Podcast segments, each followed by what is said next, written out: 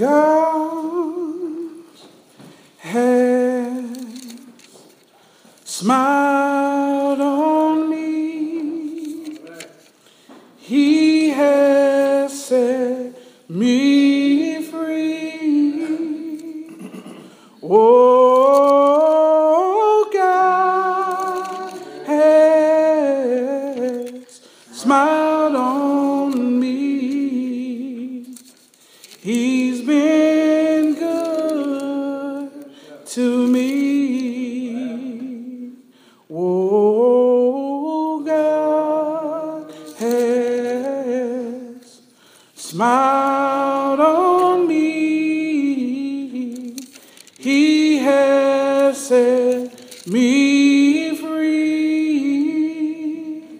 Oh, smiled on me. He's been good to me. Amazing grace, how sweet the sound saved a wretch like me. I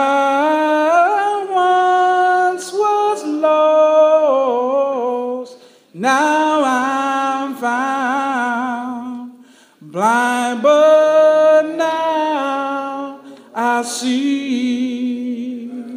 Oh, God has smiled on me. He has set me free. Oh,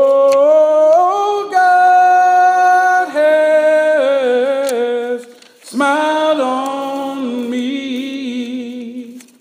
He's been good to me. Praise the Lord. Amen. Matthew chapter five, starting at verse one, we will find these words. And seeing the multitudes, he went up on a mountain, and when he was seated, his disciples came to him. Then he opened his mouth and taught them, saying, Then he opened his mouth and taught them, saying. Thank you for standing for the reading of God's word. Amen. We are endeavoring to continue in our series of lessons on Jesus, the making, the mind, and the ministry. If we are to profess that we are followers of Jesus, then it is of most importance that we know who Jesus is.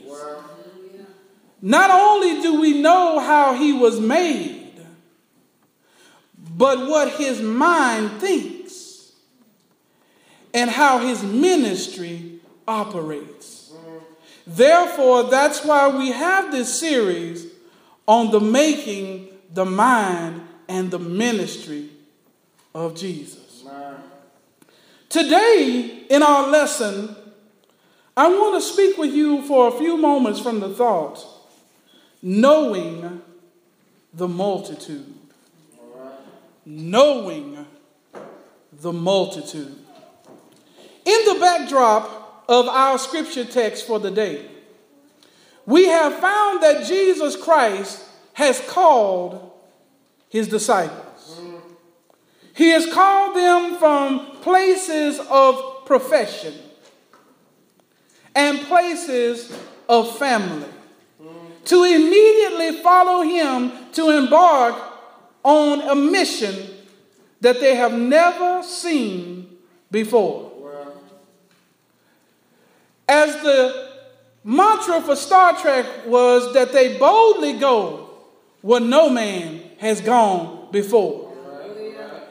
Even though geographically and spatially they may have traveled these roads, mm-hmm. they have never gone this way with Jesus. Wow. It is important to know that when the believer is in the marketplace, when the believer is taking a road, there can be an unbeliever walking right beside you, but yet you are going places that they can't go. You are of a kingdom that's not of this world. When Pilate asked Jesus, "Are you a king?" he said, "You are right." He said, "You are correct in saying so." But he said, "My kingdom is not of this world. If it was, my servants would fight for me, and I would not be delivered to the Jews." And he continued to say that my kingdom is not of this realm. He told Pilate, he said, "I tell you the truth, that my children hear the truth, and they follow it." Yes, yes. The believer in Jesus Christ, geographically and spatially, will cover ground that others outside of the faith can cover, but yet we're going places that they can't go. Amen. Amen. And so in our lesson for the day, I titled it, "Knowing the Multitude." Somebody, an astute student of the Word of God today, might look at the text and see a, a, a resemblance to the beginning of verse one. And seeing the multitudes.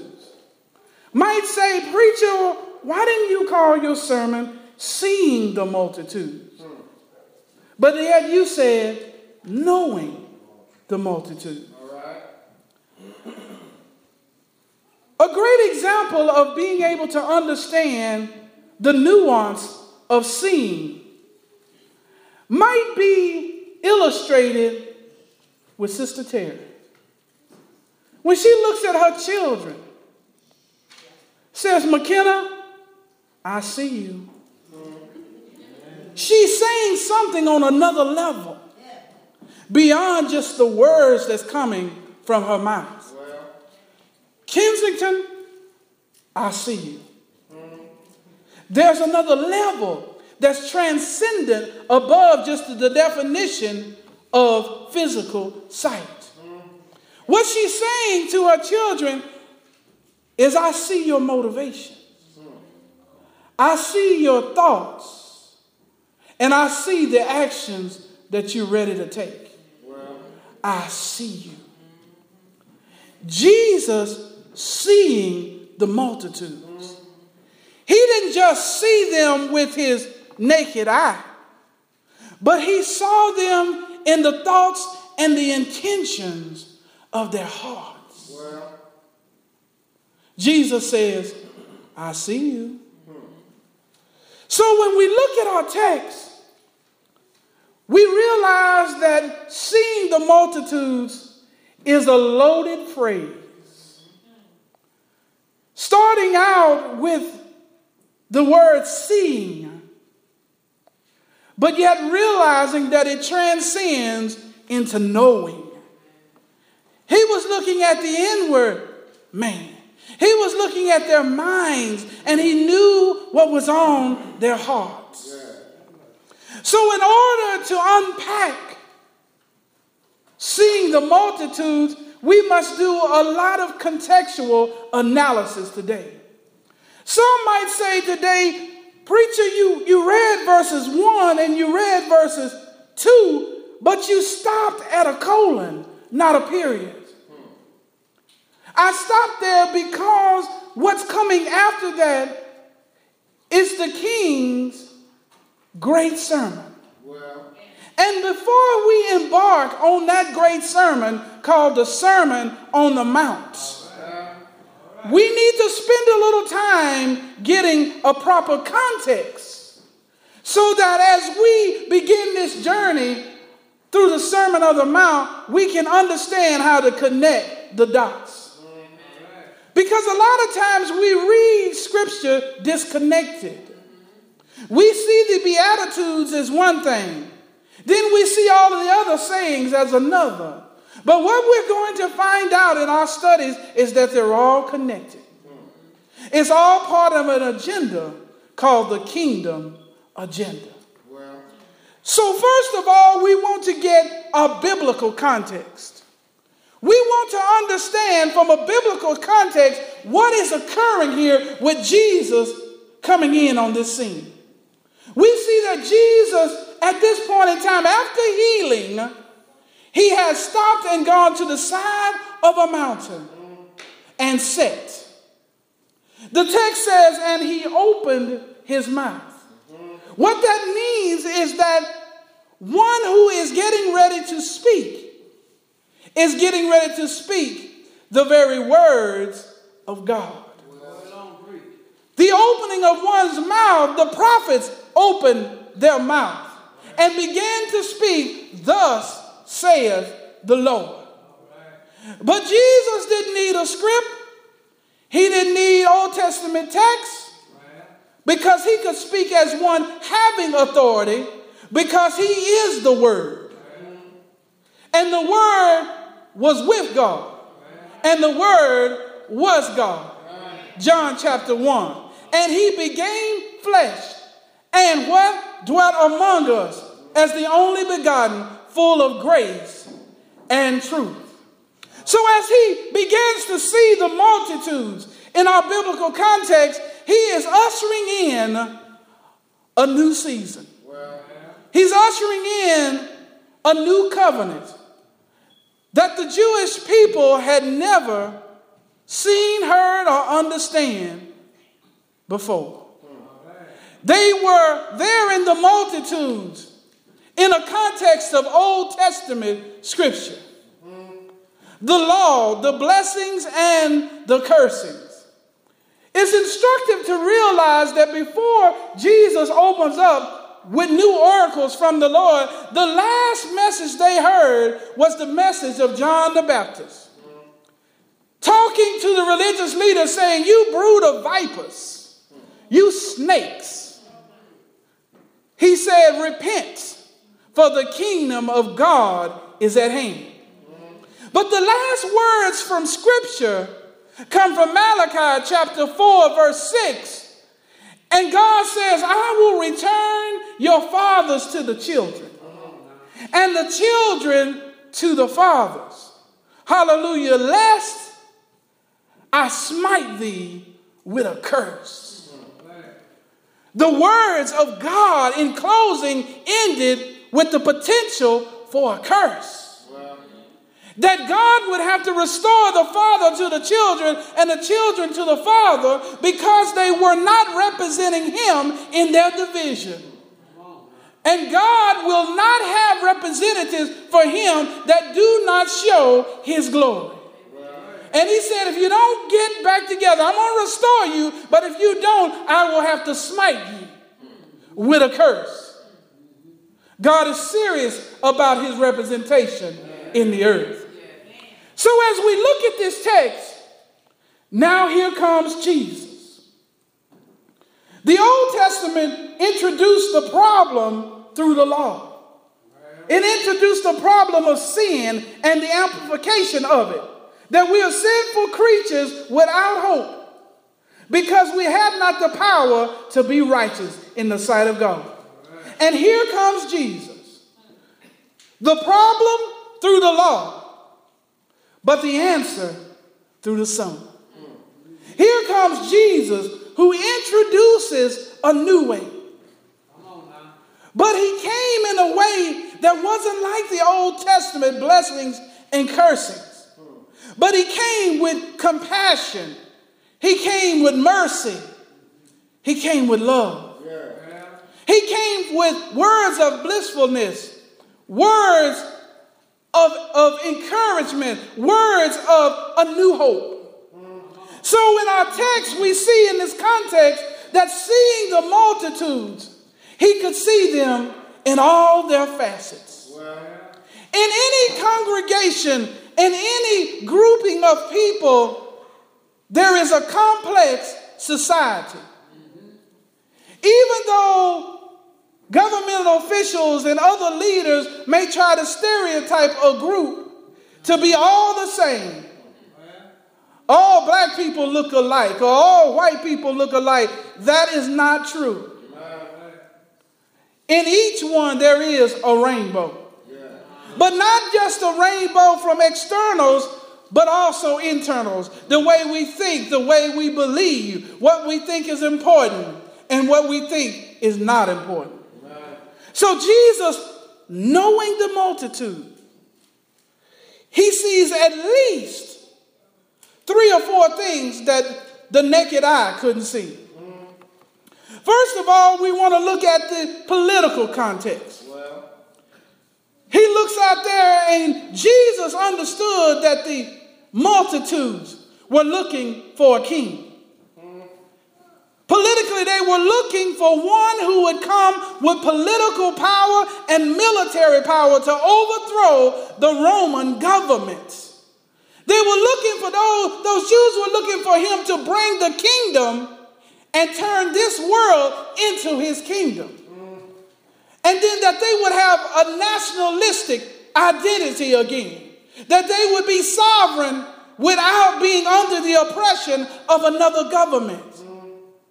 But Jesus did not come to overthrow the Roman government. Jesus came to overthrow the law of sin. See, the people didn't realize, because they were outwardly focused, that the problem that they really had was not Rome, but the problem that was within. They were looking for answers on the outside when the answers that they needed were on the inside. At best, overthrowing the Roman government would have given them a short time of peace, but yet an eternity of irritation and distress. Wow. So Jesus, knowing the multitudes, saw past their desires to see their needs. And he's seen past our desires today, saints of God, and seeing our needs. He looked in this political context and he said, my kingdom is not of this world. Mm. Jesus came not to bring his kingdom and make it his kingdom this world, but to take those in this world and to put them in his kingdom. Right. We are not walking as believers in this kingdom. Our steps do not come with the steps of our culture, not the steps of our nation, even the steps of our world, because the kingdom that we serve is not of this world. Amen. Amen. And we must be careful, especially in the time when we get ready to activate and to start moving as the arms and legs of the master, yeah, that we don't get confused between the agenda of the world and the agenda of God. Amen. So we look at our text and we realize that there's also a religious context. In the multitudes, there's all kinds of thoughts regarding religion. Well, not so much different than you or I. Some of us may be Republicans, some Democrats. And that's political, but yet it also bleeds into our religious theology. Somebody might say, what? How is that? Those two don't mix. Well, I'm going to show you how that can very well be the case. The religious context of the multitudes There were three or four different sects wow. that could be easily identified in the nation of Israel. First, we had the Pharisees, then the Sadducees. We also had the Essenes and the Zealots. And before we get to believing that those different groups were only ones outside of his inner circle, I will remind you that one of his disciples' name was Simon, and his name was Simon the Zealot. So even in the inner circle, even in those who have joined and become members of churches, there's still factions based on our own beliefs. But here Jesus comes right into this complex religious society with a message that did not line up with either one of them. And when we look at these four, let us not look at them as foreign, because I believe if we look closely, we can find at least a little bit of ourselves. Amen. Amen. First, we deal with the Pharisees. The Pharisees were all about law and tradition. We don't do it that way. This is how we do things. We obey the law. We follow the law. We rest on the Sabbath. We do no work. We worship here. We sacrifice there. This is how we dress. This is how we speak. This is how we pray. The Pharisees, full of law and tradition. If we really be honest with ourselves, we can find a moment or a point of our own lives where we are Pharisaical. We do church a certain way. And when anybody disrupts that way, we get uncomfortable and sometimes even angry, because we don't do it any other way. But Jesus is coming in a way that even breaks down their laws and traditions. Jesus is trying to get them to open their minds and realize that he's bigger than any law or any tradition. He is the Christ, the Son of the living God. So for the saints of God today, we must be careful, saints, to not allow our tradition to become stumbling blocks for those who know nothing about it. We are living in a generation, in a culture that doesn't know church. There are so many unchurched that have never been to church, even in America. There are generations now that have not even been to church. They don't know how to dress. They don't know what our liturgy is. They don't know our songs. They don't know where to sit. They don't even know that we don't have drinks and food in the sanctuary. We've got to teach them, but we got to teach them with love. Because people are going to be coming from the outside who are hurt, who are sensitive, who have already been marked and is already on the defensive. So we must be careful to bathe everything we say, everything we teach, in compassion and love. None of them are going to care about what we know until first they know that we care. Amen. And so then we move on to the Sadducees. The Sadducees being the secularists, the here and now folk. The folk that say, you know what, we got our institutions of higher learning. We, we have our civilization and our structures, our branches of government, our police. We have our military. We have philosophy from the Greeks. We have American philosophy. We have all these things to work with. And really and truly, I don't really believe all that much about the supernatural. The Sadducees. The practicums, they say. Well, we're being practical. I mean, you guys, because you can't find, you're not as educated, then you have to resort to the word of God because you don't have much education. If you're out in the societies, you will hear these words. You will hear this kind of thinking. It's the reason why those people go to church and they believe in this unseen God is because they're uneducated. But if we can just get them into the higher levels of learning and allow them to matriculate through our hallowed halls of academia, then they will see the light too. That we don't need no supernatural. We got our philosophies. And even today, we, we get mixed up in that too, because we live in a culture that continues to try to taint us. In the start of believing that something else is the answer that's temporal instead of the answer being an eternal God.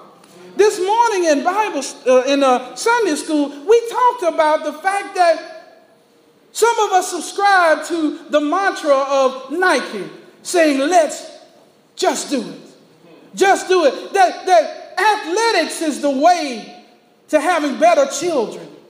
That if we can just get them busy in football and basketball and soccer and gymnastics, and maybe we can get our daughters into cheerleading, then they'll be better citizens. That they'll be not heathens. They won't be out stealing and destroying things, and they won't be committing adultery and fornication. But I'm here to let you know that outside activities will not fix that inward problem. They're trying to wash the flesh through education, and all they're doing is educating a mind that's against the things of God. But the world is trying to convince us that that's what we should be doing too. It's not as important to hear the word of God and to learn the word of God and to pray about our souls being converted. But let us get our bodies fit. Let us get out of the activities that do not allow our minds to be idle. But sin is ever present. And no matter how many athletic activities we are part of, no matter how many uh, educational programs we are part of, the flesh is still the flesh. Jesus comes into this religious context and says, uh-uh, that is not the way. Temporary fixes for an eternal problem. But then we move on to the Essenes. Lord have mercy. We move on to the Essenes, who are whom we would call the separatists. Wow. The ones that believe the answer to the problems of the world is to get away from the current society. To move away to remote places and rebuild our society to ourselves. And let that society, if you will, go to hell in a handbasket. Now, when we hear the radicalness of the Essenes, we might start to think about the Amish people. And we might say, yeah, they are more like the Essenes. But today I contend to you that it's just not the Amish. Amen. Because the society as well is starting to get control of them as well. That they want to start to dress more like the current society than be so peculiar and set apart. But I contend that there's a little Essene in us. The people of God who say the answer is for us to be with one another and let them people be by themselves. Let them folks that's cussing and saying all kind of stuff, let them who's drunk and, and their pants hanging down and all this other stuff going on that's not godly. The answer is for us to come together and to separate from them. There's hard words, but there's truth in it. That we have an aspect of Essenes as well. But here comes Jesus. With a religious context that doesn't even fit that either. And then finally, the zealots. The zealots that believed that the answer was political upheaval. The answer to the world's problems was activism. Zealots being Jews, knowing of the law. But their minds were convinced that the answer to the problems was not purely the kingdom agenda, but we had to have a political agenda as well. That we needed to get in place and we needed to, through political activism, overthrow the Roman government, and then everything would be all right. We would reestablish our nationalistic position, and that then Zion would be once again whole. But what they forgot as well is that political activism doesn't fit a sin-sick soul. No matter how many legislative bills are passed, you cannot legislate morality. So morality has to have an answer some other kind of way. Here comes Jesus. Jesus, right into this context, is getting ready to preach a sermon which then will redirect the hearts and minds of the people to the answer to their problems. After they have formatted and formulated all of the things that they thought would be the answer to the problems of the world, we find Jesus and the kingdom agenda. So today we find that in all of our thinking, we all have a little bit of all of those sects. And Jesus is now coming to clear our heads. In the following Sundays, we will begin to unpack this momentous sermon, this radical, paradigm-changing sermon that makes all the difference in the world. And he came knowing the multitudes. And I end right here for the saints of God.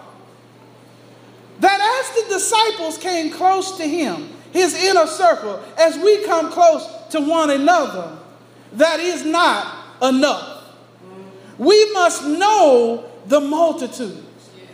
We must learn how to be culturalists in an ever-changing cultural society. If we're going to be the missionaries that God is calling us to be, we must know the culture that we're becoming missionaries into.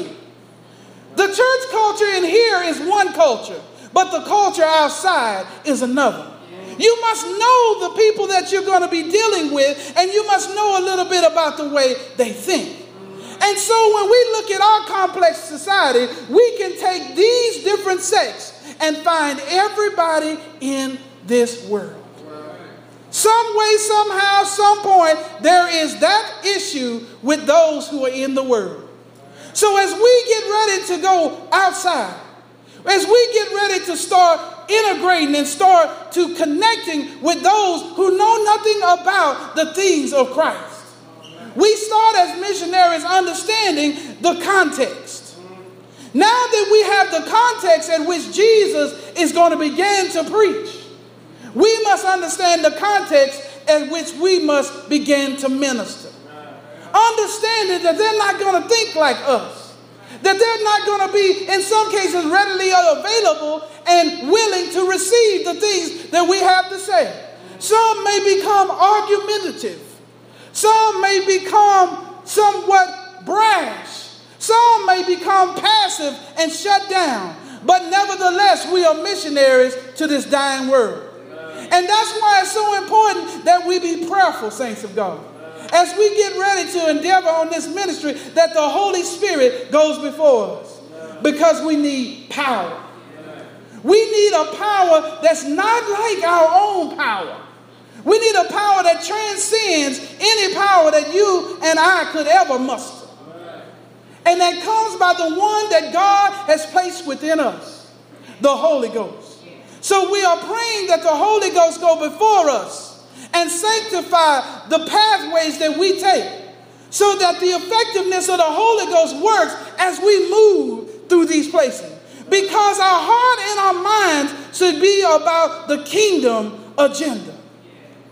It is an agenda that's worthwhile. It is an agenda that's more important than any other agenda that's on the earth. I heard a story of a man that um, was working in a watch shop. There was a, a customer that came up and knocked on the door, but he saw no cars on the outside.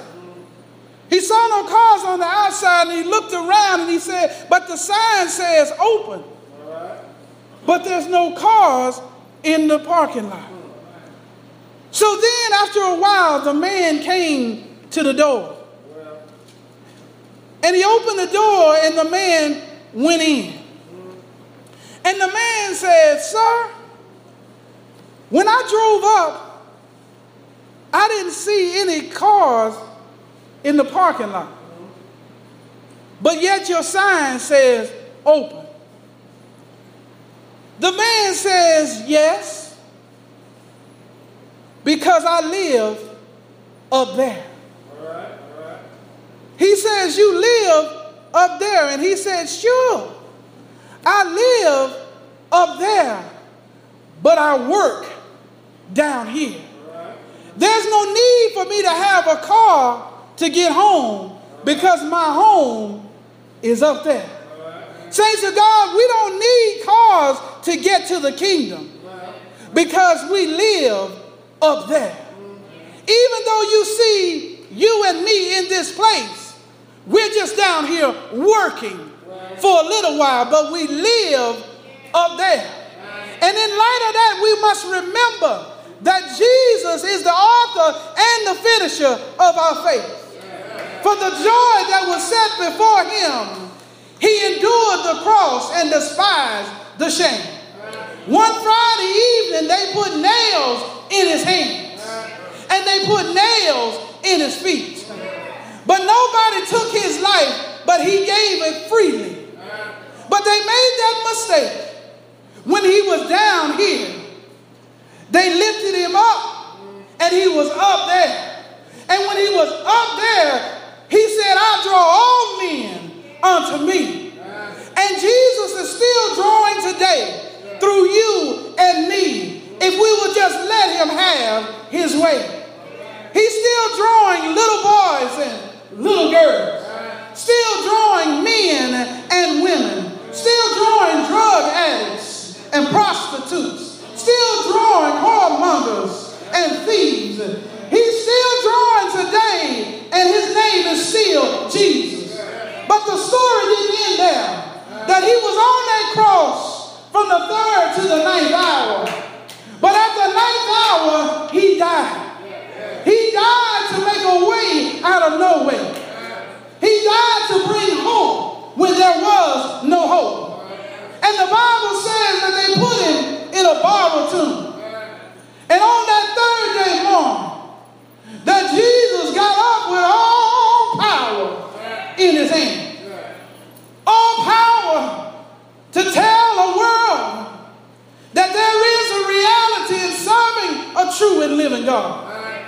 The kind of power that can take dead souls and make them alive again. But that wasn't the end of the story. After a forty-day layover, he stepped out on a cloud and he went back to glory. The Bible says that we were dead in our trespasses and sins. But Ephesians chapter two lets us know that he made us alive in him. And that's why we live up there. But we're here working down here. And that man in the watch repair shop, his hours was from eight to five. It was just a little while. It was what they call day. Jesus says to you and to me that we should work the works of him while it is yet day,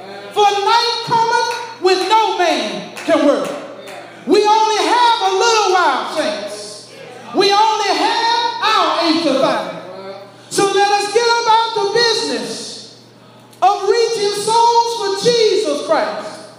Because one of these days, in a twinkling of an eye, the trumpet shall sound, and the dead in Christ shall rise, and they that remain shall be caught up in the air. Up there. You won't need no car. You won't need no airplane. You won't need no shuttle. You won't need no jets. But it's Jesus, by his power, will be up there. So saints of God, keep on working down here, because we live up there. The doors of the church are open. Tis the old Sheba Zion. Tis